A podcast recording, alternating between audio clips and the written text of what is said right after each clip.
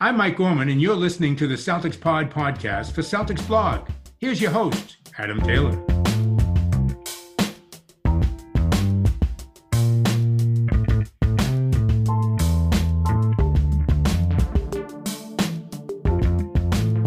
What's good, everybody? Happy Friday. Happy playoff weekend type of day because we're a day away from the playoffs. We're two days away from the Celtics opening their series against the Brooklyn Nets. And we're going to talk about it. We decided to do a mailbag. Kind of disappointed. A lot of people on Twitter didn't really respond. But luckily, my IG crowd came through for me. So we do have enough questions to get us through. Before that, I'm joined by my homie, my compadre, my co host in crime, Mr. Will Weir, up early in the morning that's right, uh, baby. You Got my coffee here. We ready to talk some Celtics. Like you said, it's playoff weekend. So all basketball all the time. I'm all about it. Time is it for you? 8 a.m. Uh, eight thirteen right now as we record. Not too bad. Yeah. I mean, to be honest, I'm, I'm, I'm up about this time anyways. I gotta I gotta get I gotta get Taco his food. Usually I take him for a walk. I'm gonna let I'm gonna let my uh, my girl sleep in for a little bit and then she'll take him for a walk while we're doing this. But like you know, I'm usually up at this time hanging out with the dog for a little bit, doing my wordle. You know, kind of composing myself for the day anyways. Okay. So now I just got my coffee and I'm hanging out with you, composing myself, talking about Celtics. Pretty pretty darn good way to start the day. So here it's a national holiday today. Is it a national holiday where you are? What's the What's the holiday? Good Friday, the Friday before. Oh yeah, it's God. I'm such a pagan now. Um, yeah, it's. Uh, I used to be a good Catholic. Um, I totally forgot it's Easter weekend. Yeah, it it, it is, and it's it's interesting. I feel like so when I when I was so obviously I'm living in Texas now for those listening, but when I was living in in Massachusetts, I do feel like we always had you know with, with, jobs and with school good friday was was a day that was was taken off or it was a day that was given off as one of those you know you get 12 holidays 13 holidays whatever it is throughout yeah. the year it was always one of them and it's not the case in texas or i don't i don't i can't remember ever working for any of the companies that i work for out here it being a thing and i've also become like i said i i'm not much. Like I, I guess I'm still technically Catholic. I did the whole baptism, communion, all that, you know, confirmation. So, um, you know, if my mom or my grandma who in heaven is still listening, I'm still a Catholic. Um, just in case they're tuning in. But uh, but I'm not really a practicing Catholic anymore. So I'm totally always surprised when uh when when Easter comes around. I did know it. I forgot it this morning. But yeah, it is Good Friday here too, obviously. Yeah, we uh, the whole like I'm not I'm more spiritualist than I am religious, but like um yeah, the whole country just shuts down, bro. Like, you know, yeah, a few places that you can go, and other than that, it's kind of just like, yo, chill in your crib, chill with the family, have a barbecue. The weather's good, which it is, shockingly. Um, barbecues here are a rarity. Yeah. So, you know, not like in Texas where you're eating ribs every day, living that life in the sunshine. Yeah. I mean, honestly, I don't get barbecue every, I, I know that's like, it's funny. That's, I think people who, uh, when they think of Texas, it's like, man, you guys probably just eat like, you know, uh ribs Stay. and ribs and brisket like every single day and we don't but i did have some friends in town recently and we had a bunch of leftovers so i have been eating a lot of ribs and brisket and sausage this week because it's all leftover from my friends that visited and so my fridge has just been full of leftovers all week so it's like mixing it with some eggs or like trying to take and turn it into like a sandwich here and there so i've been uh, i have been eating a lot of barbecue this week so this this particular time it is a fact yeah, I'm jealous, man. I'm jealous. I love myself some barbecue food. We probably get it four times a year, but I think that makes me savor it more, you know, because I'm like, yo, once you get to like towards the end of August and you have that, like, you kind of know it's that last barbecue. And then mm-hmm. you're like, yeah, I don't get another barbecue now until like April, May next year. Yeah. And then you, unless obviously you want to like cook it in the rain, put a gazebo over it. Do, but I'm not about all that life, man. That's too much work. That's too much work. I'll, That's too much. Yeah. yeah. And we don't have places where we can just go and buy barbecue food in like a restaurant. Well, like real quick, I, I, can you define for me how how you define barbecue? Because I always defined barbecue a little bit differently, actually, until I moved to Texas. So tell me a little bit about how you're defining like barbecue to you. A charcoal or gas powered grill in, mm-hmm. in in the backyard open flame or low flame so it like you know just it cooks through the smoke and yeah. then you know burgers sausages okay. ribs chicken and so this whatever. is this is why this is why i asked because like growing up that's that's the same way that i thought of like a barbecue is is is like you know you have the grill and you're doing everything that you just you just talked about and so it's it's interesting because in texas because like act like like the the category of of barbecue food like barbecue sauce on ribs brisket um you know there's there's certain types of like chicken and, and sausage that that kind of go with this category. They very much consider barbecue just to be that genre of of food. Whereas like to them what you're saying would be a cookout which which growing up for me i would use interchangeably like barbecue Yeah. versus we're going to a cookout. And so it's that's why it's always interesting now that i've i've moved here i always like have to like kind of recalibrate my brain to think about are we talking about like barbecue texas style in the sense of like going to like a barbecue pit master that has you know all that is you know making these brisket and ribs that they've been you know o- over a flame cooking, for six yeah. seven eight hours whatever it is. Got their special herbs and spices and sauces and all that. Or are we talking about like a cookout barbecue which is like exactly what you're saying and that's that's what i'm traditionally growing up with. For me is like oh yeah we're having a barbecue and it's like you bring the burgers you pop open the grill you get the hot Yeah, dogs you get you get whatever. You can do steak tips you can do some chicken whatever you can do you know there's a whole bunch of different ways you can do it but uh, it's been interesting since i moved to texas having to separate those two as like different words even though i've considered them as synonyms my whole life growing up Yeah, so it's like if I'm cooking, if I'm just doing like you know, there's a few people that like it's just for the household, maybe a couple of Yeah. friends come. That's a barbecue. If I'm going to somebody's crib and they they've put like you know it's a ga- it's a gathering, yeah then it's a cookout. Oh, okay. I like that. I like that. I've never thought about, like I said, I've, I feel like I've used them so much interchangeably. I've never thought about, and maybe I've done it the same way that you're saying, and I just haven't even noticed it. You know? what I yeah, mean? just it's just colloquialisms, right? I like that. I, I like I like that separation of of cookout and barbecue, separation of church and state. I like But like, like, yo, if you if you just bring me some oven cooked ribs and you've glazed them in barbecue sauce and you tell me they're barbecue, like you're lying to me, fam? That. They're just ribs with barbecue sauce. I mean, Ribs with what's the- barbecue sauce on that. you know what's going on here? A barbecue glaze, a glaze. I don't know what you're talking about. Right. So anyway, we went into a. I love me some food, man. hey man, that was a great combo. I loved it. Yeah, it was uh, the differences between barbecuing in Cookout.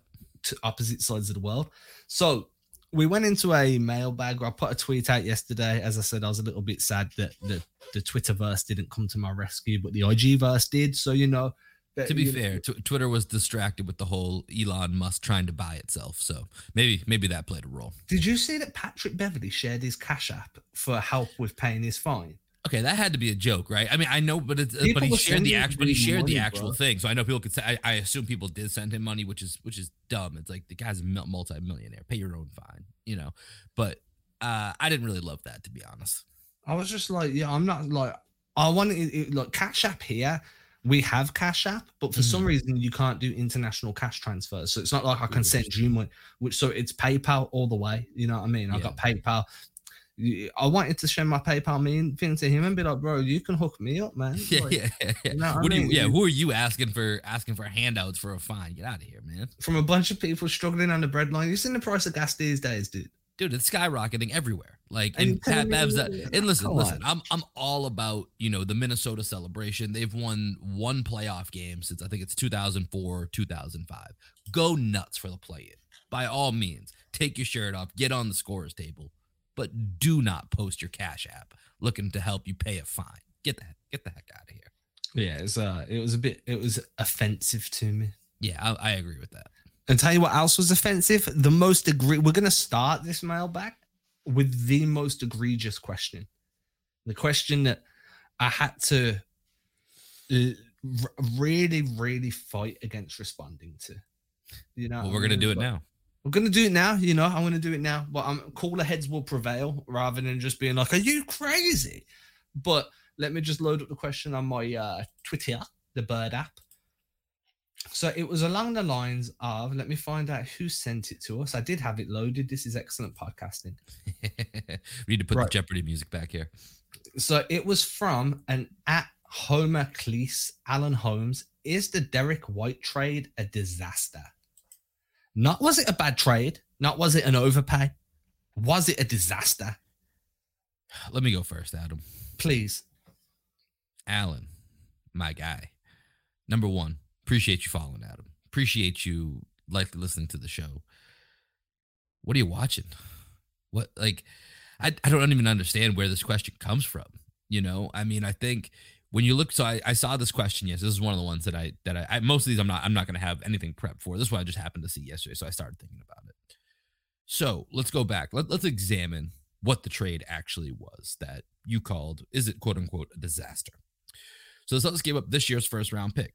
The Celtics finished number two seed in the Eastern Conference, in large part to that Derrick White trade. That pick is now going to be in the late 20s, 27, 28. You know, let's and let's be real. End of the first round, early second round, those picks, they can be valuable, but they're also a lot of swing and misses. Like there's not a lot of times where you're going to find tremendous value. And I say this knowing that Rob Williams was picked in that area, so I know that it's possible. But late first round picks are not the same value when you think of, you know, a mid to, you know, lottery style pick. Those are vastly different when you look through the history of the NBA. The amount of those picks that work out versus don't work out is vastly different. So, not too upset. That's okay. Put that in there. Let's go to the next piece of the trade. Josh Richardson. Nice role player. Pretty solid for us. You know what? Derrick White's a better fit between the two of them, if we're looking at the main players in this trade, Derrick White is simply a better fit. Look at the way that, you know, this team has played since Derrick White has come over. I know when Josh Richardson was here, we had kind of started the turnaround, but let's be real. This team has taken its full shape with Derrick White. He's been that connector, that accentuator that we've talked about, and he does so without the instability that that Josh Richardson had a little bit where when he's great, the team ends up being great. But when he's playing bad, it really drags the team down. Derrick White gives you more of a baseline. Derrick White's a guy that fits in a little bit better with everyone around the team. So that's a positive. Romeo Langford, listen, we're here with Adam. Adam, that's his guy. I'm Romeo, sad. And it's sad, but Romeo was kind of out of chances, kind of out of opportunities. There really wasn't going to be the opportunity for him to make an impact on this team. So I, I, honestly just don't feel bad cutting ties with that to bring a guy like Derrick White back. And then you have the the trade swap in or the pick swap, excuse me, in I believe it's 2028. Dog, it's 2028. Like I understand that there could be some some opportunities where that that ends up coming back to bite you, but you know, th- there's plenty of time to go ahead and build up and, and get a draft pick that replaces that. It's so far down the road that I, I don't want to be dismissive of it. But if that was the final piece to get this done, I, I honestly don't have that big of an issue of Brad Stevens pulling the trigger.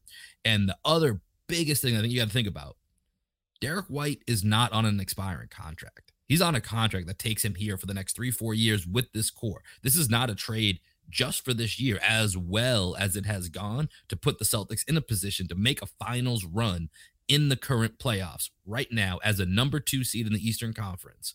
This trade is not just for right now. He is going to be with Marcus Smart, Jaylen Brown, Jayson Tatum, and Robert Williams minimum the next three years or so.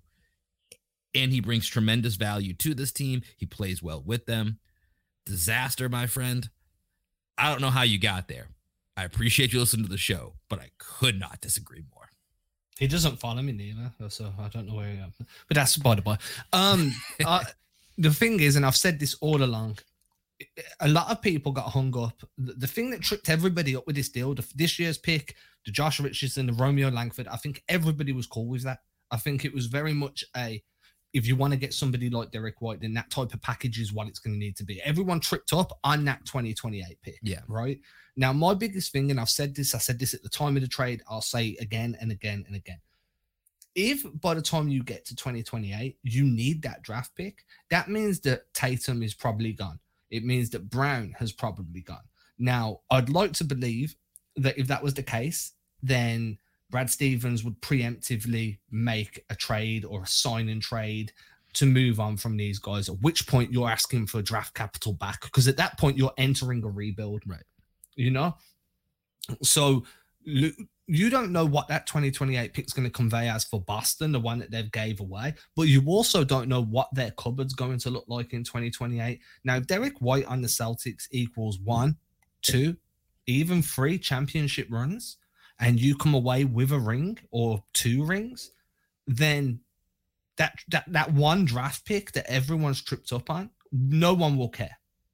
You look at the Lakers right now, the Lakers are in the worst position of any team that ever existed in the universe, period. And they're not, but it makes me happy to tell. They're pretty, they're pretty close. They're pretty close. Yeah. They gave up all of their draft assets to go and get Anthony Davis. They have zero tradable contracts right now. You're either on a max or you're on a min.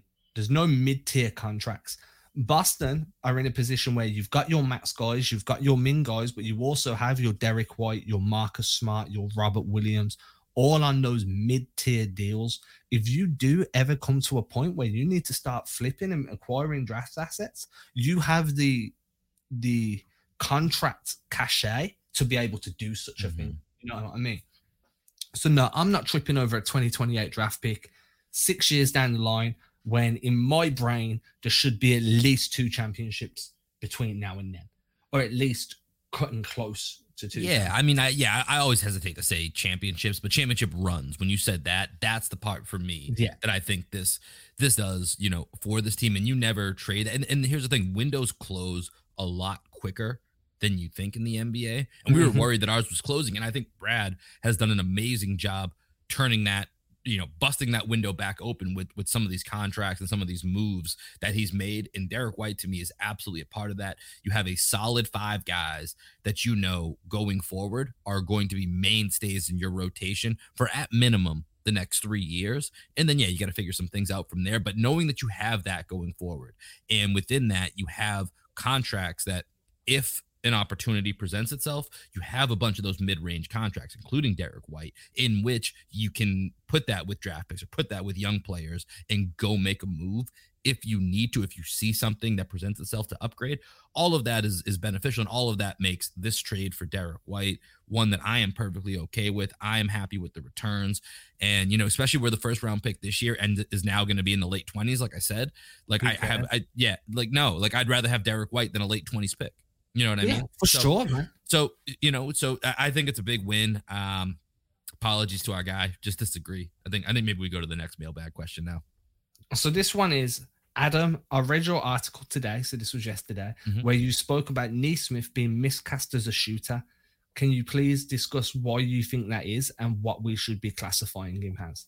Ooh, this is I haven't read this article of yours yet. Okay, so I'm, so I'm paraphrasing a little bit because there's a few words in there that I don't want to repeat, but that's basically the the gist of it. So the article I wrote was we were looking at the Celtics end of bench options. So in a pinch, what can player X give you to help kind of change the pace of a game or change the way the game is flowing?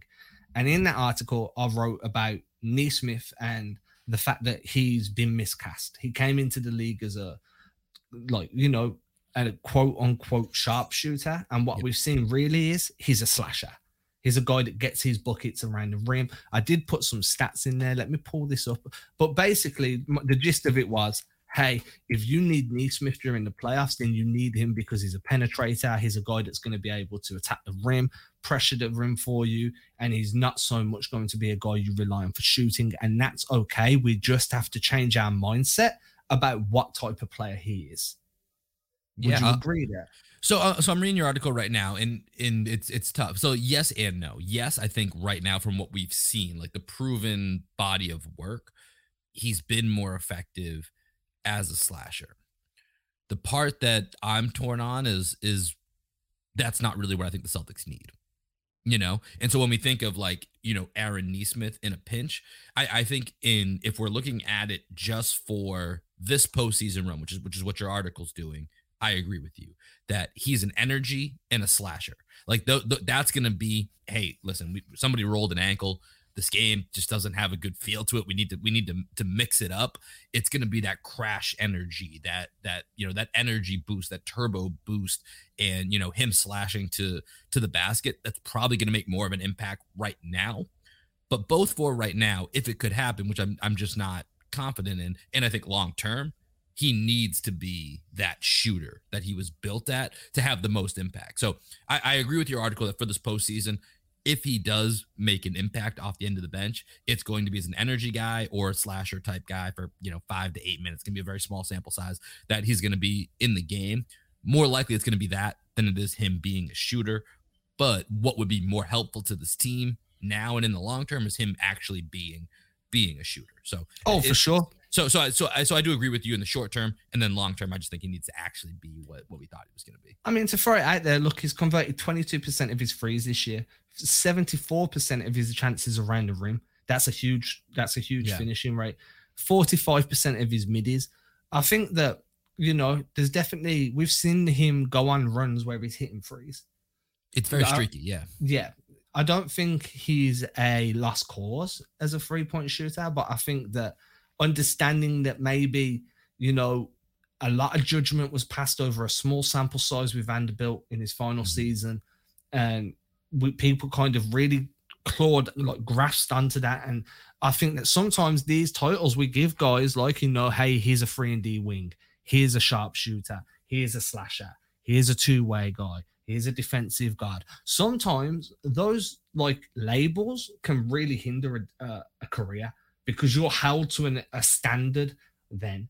If I'm Mhm. told that you're a sharpshooter and you're not hitting threes, well, you know, without going back and watching it and seeing what else you're doing well, in my mind, you're struggling, or Yeah. if you're not, you or you're trash if you haven't done it consistently for a year or two. Whereas, you know, if I had the label of, oh, Nesmith's a slasher, you know, he's an energy guy that slashes to the rim and finishes around the hoop, and then I'm watching, I'm like, yo, this guy's got something here. He's gonna, he's and gonna his three shot now has potential. You know, it Yeah, now has yeah. potential instead of it being struggle. It's like I don't know, man. You've seen him hit those couple in a row that those few times. Like imagine if that's consistent, and then you're imagining this other version of Aaron Nesmith. So I mean, the expectations of of what we we hear and see about a guy coming out of the draft totally play a role in how we view their development. Even though, because like you said, I, I do think Aaron Nesmith, you know, when when he gets out of his own way, because there are times that you see he, he very much plays like a guy that when you watch him, you can tell when he's in his own head or when he's just playing. You know, when he's just in the flow, and when he's just in the flow, and he's not necessarily as worried about just being that that marksman. I do think he plays um, a bit better, and it feels okay. You know, taking mid range or going to the basket, and not just you know spreading the court with threes. But I do think that's really, like you said, that's a really interesting way to think about it of how this is all flipped if he has a different um, perception of him coming out of college. Yeah, I think that you know these labels, we all use them. It helps us kind of identify what we expect. It helps us compartmentalize where their strengths need to be and what to look out for. But yeah, I agree. I think that you know it can definitely hinder as well. So I think we're both in agreement here that you know short term, yeah, he's a slasher and he Yeah. he has been miscast as a shooter. I also think that you know while I like using these labels, I use them myself consistently and purposefully. I understand that there's always uh, a tail side of that coin, you know, Yeah. And we'll go through that at 0.5 speed, which, by the way, really threw Greg off because he had to hit me up on WhatsApp. I'll tell you this now. I even had conversations about this on the Celtics blog Slack channel. Like, Yeah. yo, there's no one saying 0.5. Like, okay, so for 0.5, we just mean half speed, 0, Just, zero. just point point five speed. Yeah, 0.5, zero. Like this 0.5. It's a very English thing, apparently. I didn't know this. I try and Americanize. I almost I almost think of that as being like a nautical term or something. Like I don't I don't know. I was very I like I, I didn't catch it when you said it. Greg texted me after after our last uh recording and was like, "Do you know what Adam's saying there?" And I was like, "I don't even know if I know what you're talking about. I, I might have just been in the moment, so I didn't even notice Yeah, it. But now I'm never now I'm never not going to notice when you say it.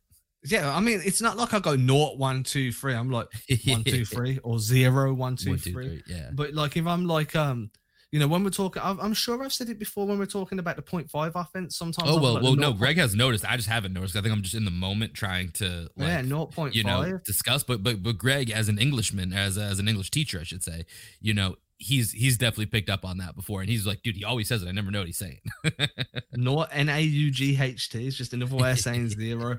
Right. The next question we've got, and this one stumped me for a hot minute, so I'm assuming it might stump you, and that's kind of why we're taking it third right before we head into the break.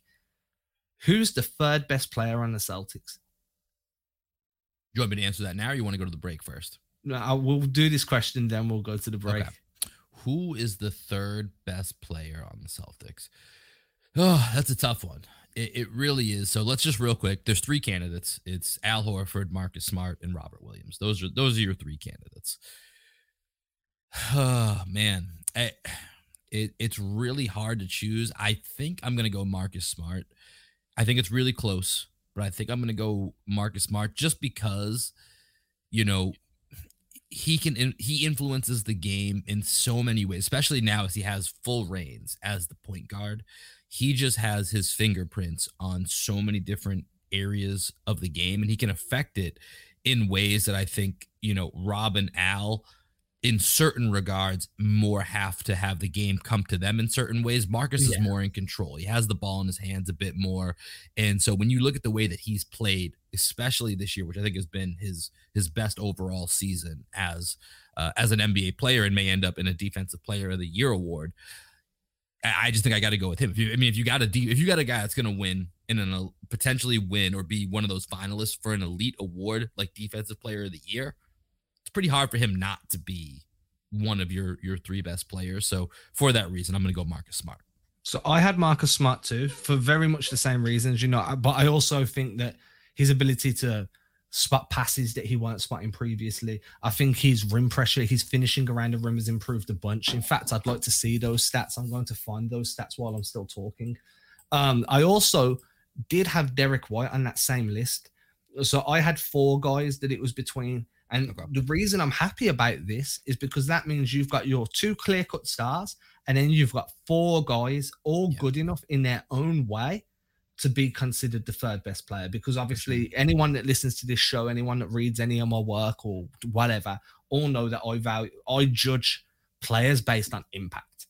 Yeah. You know, and that's always been my mindset. And Derrick White has impact. Yeah, and with your tiers, like I think that's that's kind of the point of, of the way this team is set up, right? Is so that you have, you know, clear cut Jayson Tatum's your your number one, clear cut Jaylen Brown's your number two, and then your number three. Maybe it's more often Marcus Smart than not, but between those four guys, depending on the situation, depending on the night, depending on the opponent, like it can be versatile and it can switch and i think that's part of what i really like about this celtics team is that they have a very tight knit core in which they have so many guys that can do so many different things and they can be you know go from being your fifth best player to your third or your second best player and they can do so efficiently across that scale i'm still trying to get the um the Marcus Smart rim finishing. Yeah, well, let me let me add one more thing to Marcus Smart about the reason that I picked him a little bit more above the other guys that we're we're mentioning here.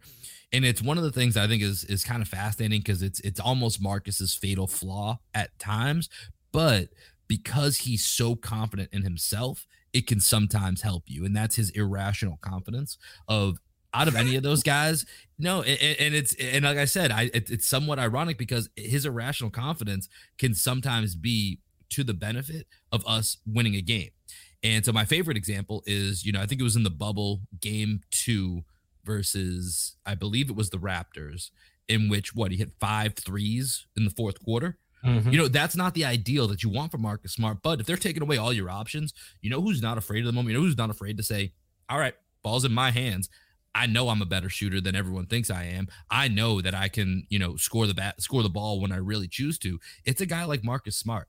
And the other guys on this list don't really have the opportunity to do that. And we don't necessarily want Marcus Smart doing this all the time, but there is select moments when this can come up. And to have a guy that can, you know, supplement your your top two guys like that, I do think can be a benefit. And as long as it's done, you know, with um with the proper decision making behind it, it can be a valuable asset. So that's another reason that I think Marcus Smart, even though that is something I could see you using against the case for Marcus Smart, is something that that that I think you can use for him as well. The Marcus Smart Marcus Smart has the Johnny Bravo offensive mindset. You just keep firing away until something hits. Hey there, sexy shot. Hey there, sexy shot. Hey there, sexy man. Yeah, we, we, we, don't, we, don't, we don't need the Johnny Bravo offense too often. Just no, just on but, you know, while a cartoon. No. That that could not fly these days. Oh, um, it would be canceled real quick. Yeah, real, real quick. Uh, so Smart is shooting 63% around the rim. The last time he shot above 60% was during the 2018-19 season. The only other time he did it, and he shot 65% on 114 shots. He's took 150 during the regular season this year. So a slight drop, but this is his second best, if not his best, if you account for the increase in attempts of finishing around the rim. He's also shooting 45% from the short mid range, that floater area, 42% from the mid range, 33% from deep. it feels like, man, but don't forget this has all got garbage time filter on because this is from cleaning the glass, so there might be slightly higher if you go on NBA stats. But taking away garbage time, like I feel like you know, the shooting and the scoring isn't what you love Marcus Smart for. For sure, it's the, it's the defense. His processing speed's got way better, and he, he's that guy that you know. If you feel like you're getting bullied around, you put Marcus Smart in there. He's fly kicking Klay Thompson. He's doing what he needs to do. Or he's guarding Kristaps Porzingis. He's the big ball one. Yeah, you know what I mean. He's uh the big ball one. That's uh that's gonna stick. I like that. I love it. I, I yeah. Shout out to our guy Greg who came up with it. I really love that big ball one just to to counteract the small ball five. I think it's fantastic. We're gonna head over to our advertisements. And when we're back, we'll get a few more messages in here and let you continue with your Friday or your Saturday, depending on when you're listening. We'll be back shortly.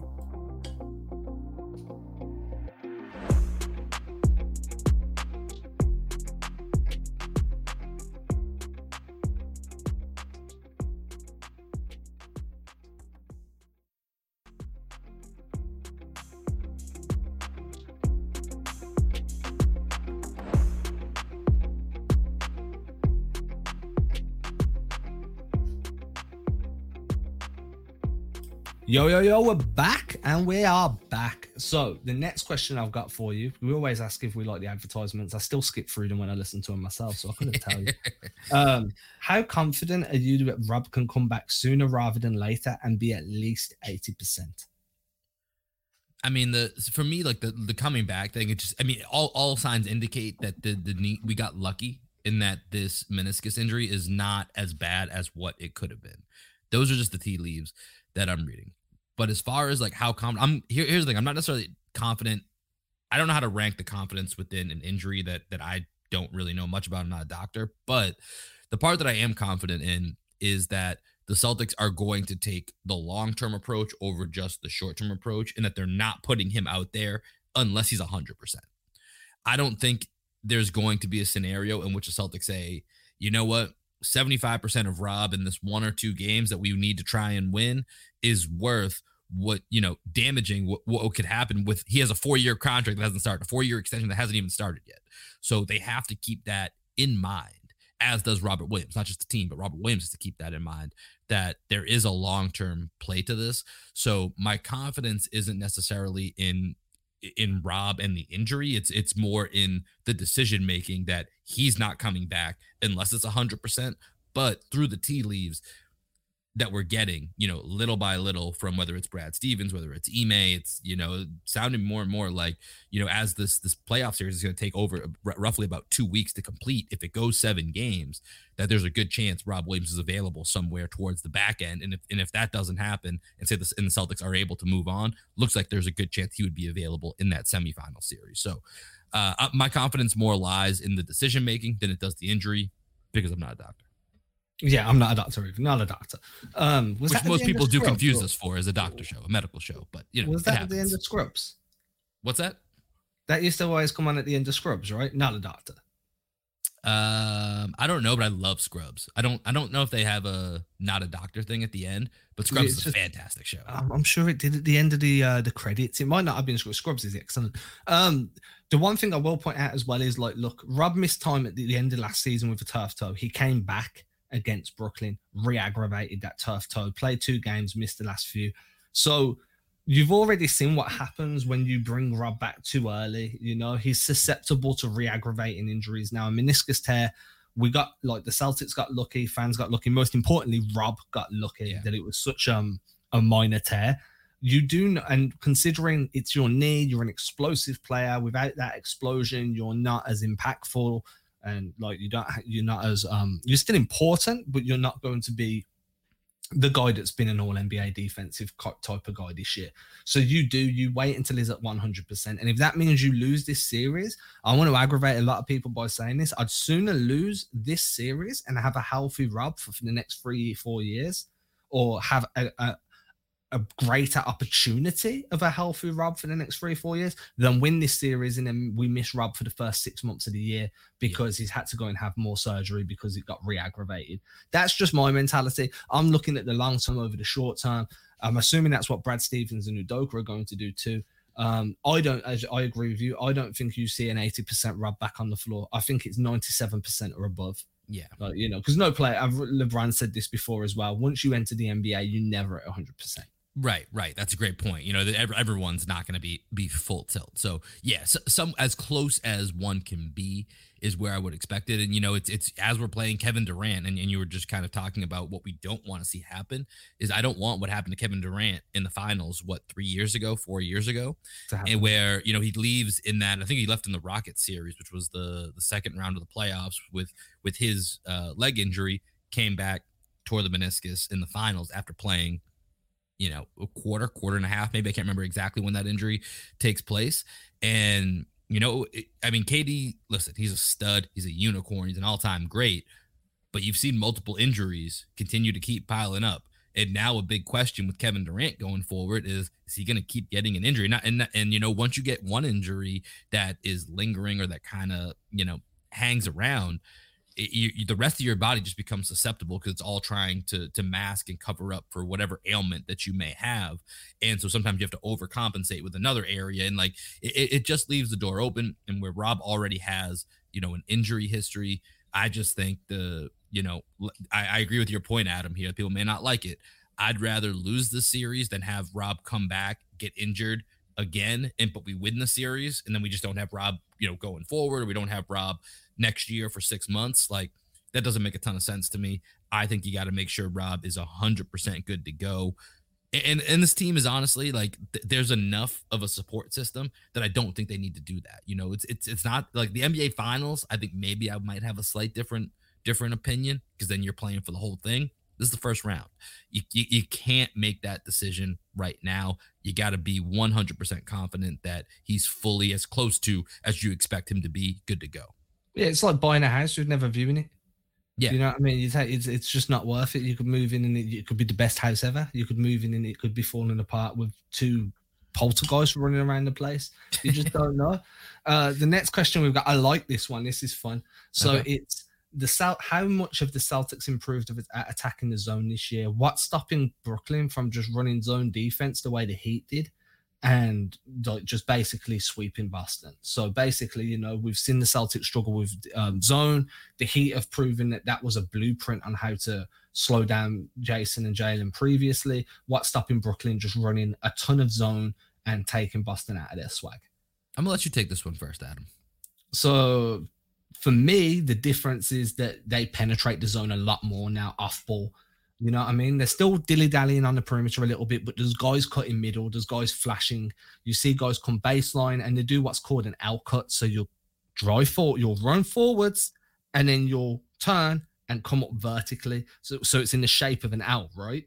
And you people are L cutting onto the elbows, or there'll be wedge screens where you you know you've got somebody that's posted on the dunker spot or around that area, and they will come up on a, ver- uh, a diagonal screen, back screen somebody to get someone like Tatum into the post, and you're penetrating the middle of that zone. And then that gives you post entry passes, which is called punch. You can run punch actions from there, or you can have the second that you know you can run ram screens, which we've seen a bunch. Um, I just think that the Celtics off ball movement in general affords itself to blowing zones open time and time again. Now, obviously, Miami ran an inverted zone. So that was instead of having your bigs on the back line defending the rim, they were putting their bigs on the perimeter and hiding their smaller guys at the back because they knew it was going to be hard to penetrate three big long guys on the perimeter. It's very hard to back cut somebody with uh, six seven wingspan, six eight wingspan because they can just open their arms and cover you and kill passing lanes and whatever. Can Brooklyn try and do that? Yeah. Do Brooklyn have the defensive intensity to pull that off? I don't think they do. I don't think they have the personnel. They'd run more of a, you know, maybe a 2 1 2 zone or a 3 2, just something more traditional. Um, bust, uh, bust and blow that open. Their, their off ball movement now compared to what it was when they played the Heat in the bubble is night and day. That I, have got no fear whatsoever. Yeah, I mean it, it's interesting because you were saying that in that inverted zone that that the Heat have run against us. The only time I think the the Nets might be able to do that is if Ben Simmons comes back, and then maybe you have something where it's Ben Simmons and KD at the top with Nic Claxton kind of in the middle, and then you know pick Bruce Brown, Seth Curry, Patty Mills, whatever, Kyrie, whatever. You know, p- pick them on the on the on the sides. That's a little interesting, but to your point, I, I don't think this is going to be the same Achilles heel that it was to the Celtics a couple years ago. the off ball movement to me is the biggest thing. Having those cutters from the diagonal, doing those L cuts that you talked about. I, I think that plus having an awareness of of just who needs to be getting that ball in the middle. When you do get it into the middle, who are those decision makers? And the Celtics, you know, especially when Rob Williams is out there, have five guys that are great decision makers. You know, they have five guys. Jaylen Brown. Here's the thing: Jaylen Brown's probably on the end of that scale, but he's the guy that you you want shooting in that mid range. He's one of the best mid range shooters on the Celtics. So I, I think I, basically I, I agree with everything you said. I just don't. I'm not worried about the zone like I was in the bubble. I think the Celtics have come a long way this season with how they approach the zones that that have been thrown at them. And I think you're seeing. I think for a while you saw teams still lean on that, like to to try and combat the Celtics offense.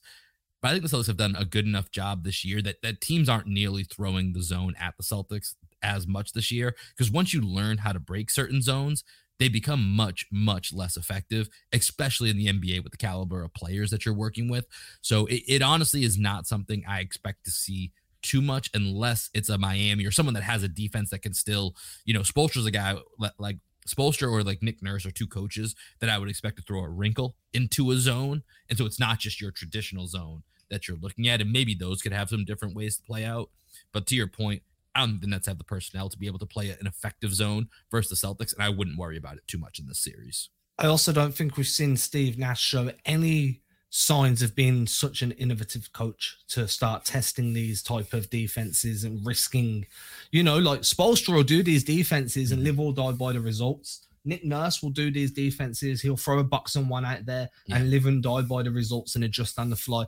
I don't think Nash is at that level yet to be able to make those adjustments quickly enough for them to not be too much of a swing factor one way or the other, you know? Yeah. And this gets back to, you know, even if Nash has these ideas, the Nets have been one of the teams with the least amount of continuity for all of the, you know, major headlines you've seen. So even if this was something, they haven't had the time or the players available to be able to really work on it. So it would be very surprising that if the Nets were a team that could throw something like this together, um, like you said, the, the, the coaches like Spoelstra and Nick Nurse, those are the ones that I would be you know, I'd be more worried about, oh, shoot, game three, game four, game five, middle of a series. They just threw out a curveball that they're not afraid to live and die by. Whereas I, I think we're, I think this is going to be honestly a pretty traditional matchup that we see from the Nets where we know what we're kind of getting game in, game out. And it's going to be, you know, it's, it's it's all going to hang on Kevin Durant and Kyrie Irving and, and how they're playing.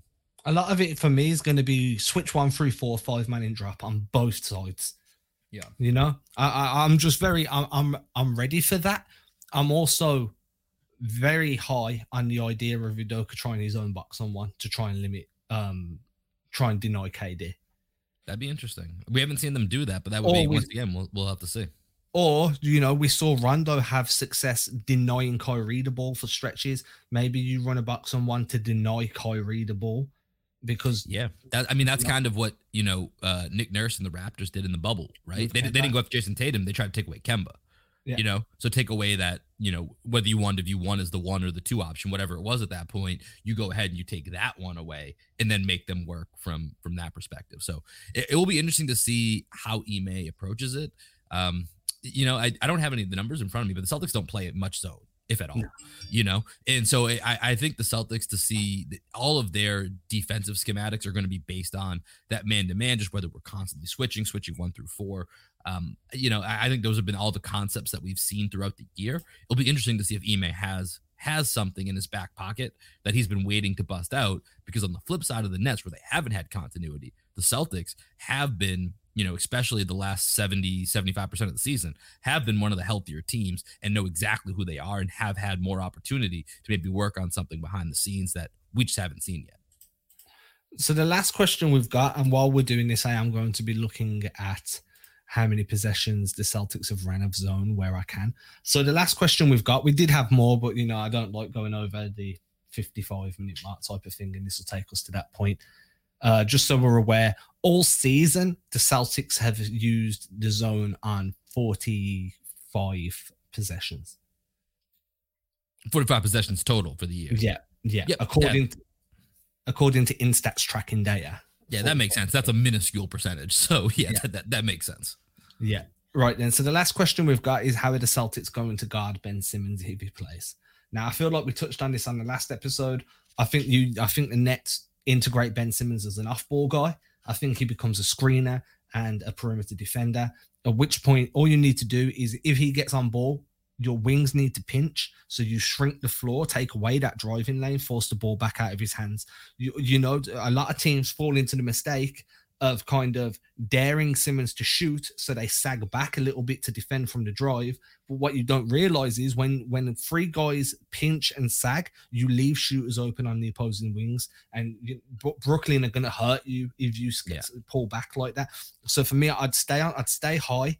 I'd, if you if they're going pick and roll, you stay up to touch on the pick and roll. You make sure that your both your big man's in the action, your guard man's in the action. Up to touch just means you the big man who's guarding the screener can touch the screener with his arm. He's up to touch. Um, stay in that action. Make sure that you don't give the roll man any opportunities, um, because I reckon on sixty percent of those pick and rolls, it's going to be um, Ben Simmons as the roll man. So you want to take away that role, pinch in, and I think it's uh, job's a good one at that point. You know, you force the ball out of Simmons' hands and force other people to beat you. I don't expect Simmons to be a huge difference maker on the offensive end in this series.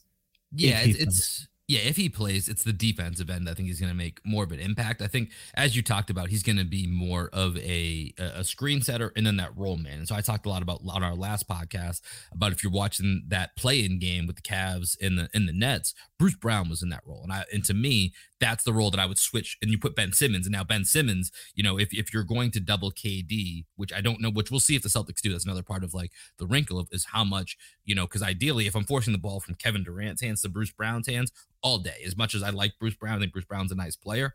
I'm all day with that.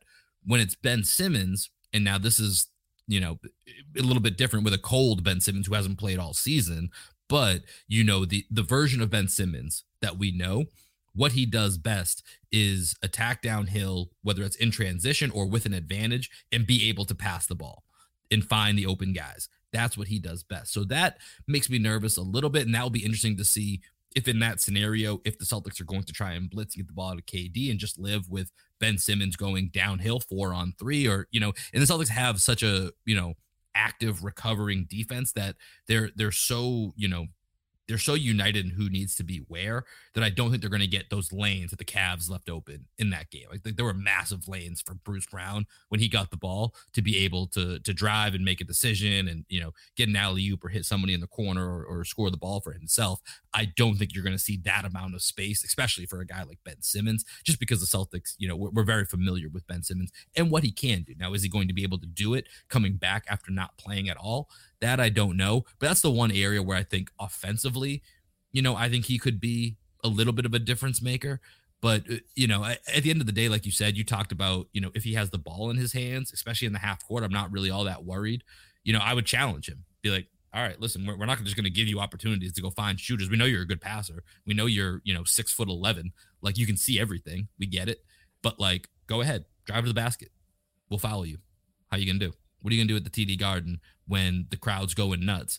And it's a you know two point game for four minutes left in the fourth quarter. Do you want to do you really want to drive the ball? Do you really want to go to the basket? Because we don't think you do. And i would challenge him to be able to do that until he proves that it's anything different than what we've seen in years past. And udoka knows simmons better than most. Right. You know what I mean? So Udoka's going to know what Ben Simmons likes to do, what his tendencies are, because he's been with him for a year. Mm-hmm. And I agree with you. You know, I want to see you put put the pressure on Simmons, make him make a decision. Yeah. Don't give him an opportunity to scan the floor and then decide. Like put him under pressure to set and like you know, basically punch the dude in the mouth and see what see what his response is.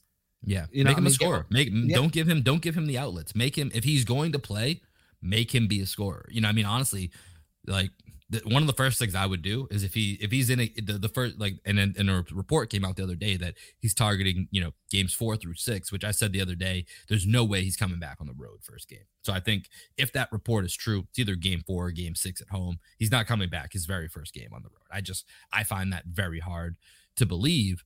But what I would do, I'd put the pressure on him. You know, if, if he's going to come right into that game or he's going to be in a tight game in one of his first games back, foul, put him on the line let's let's see where you're at. Let's let's really put exactly what can you do if this pressure is going to be on here. We're going to make sure that you feel it when you're out here.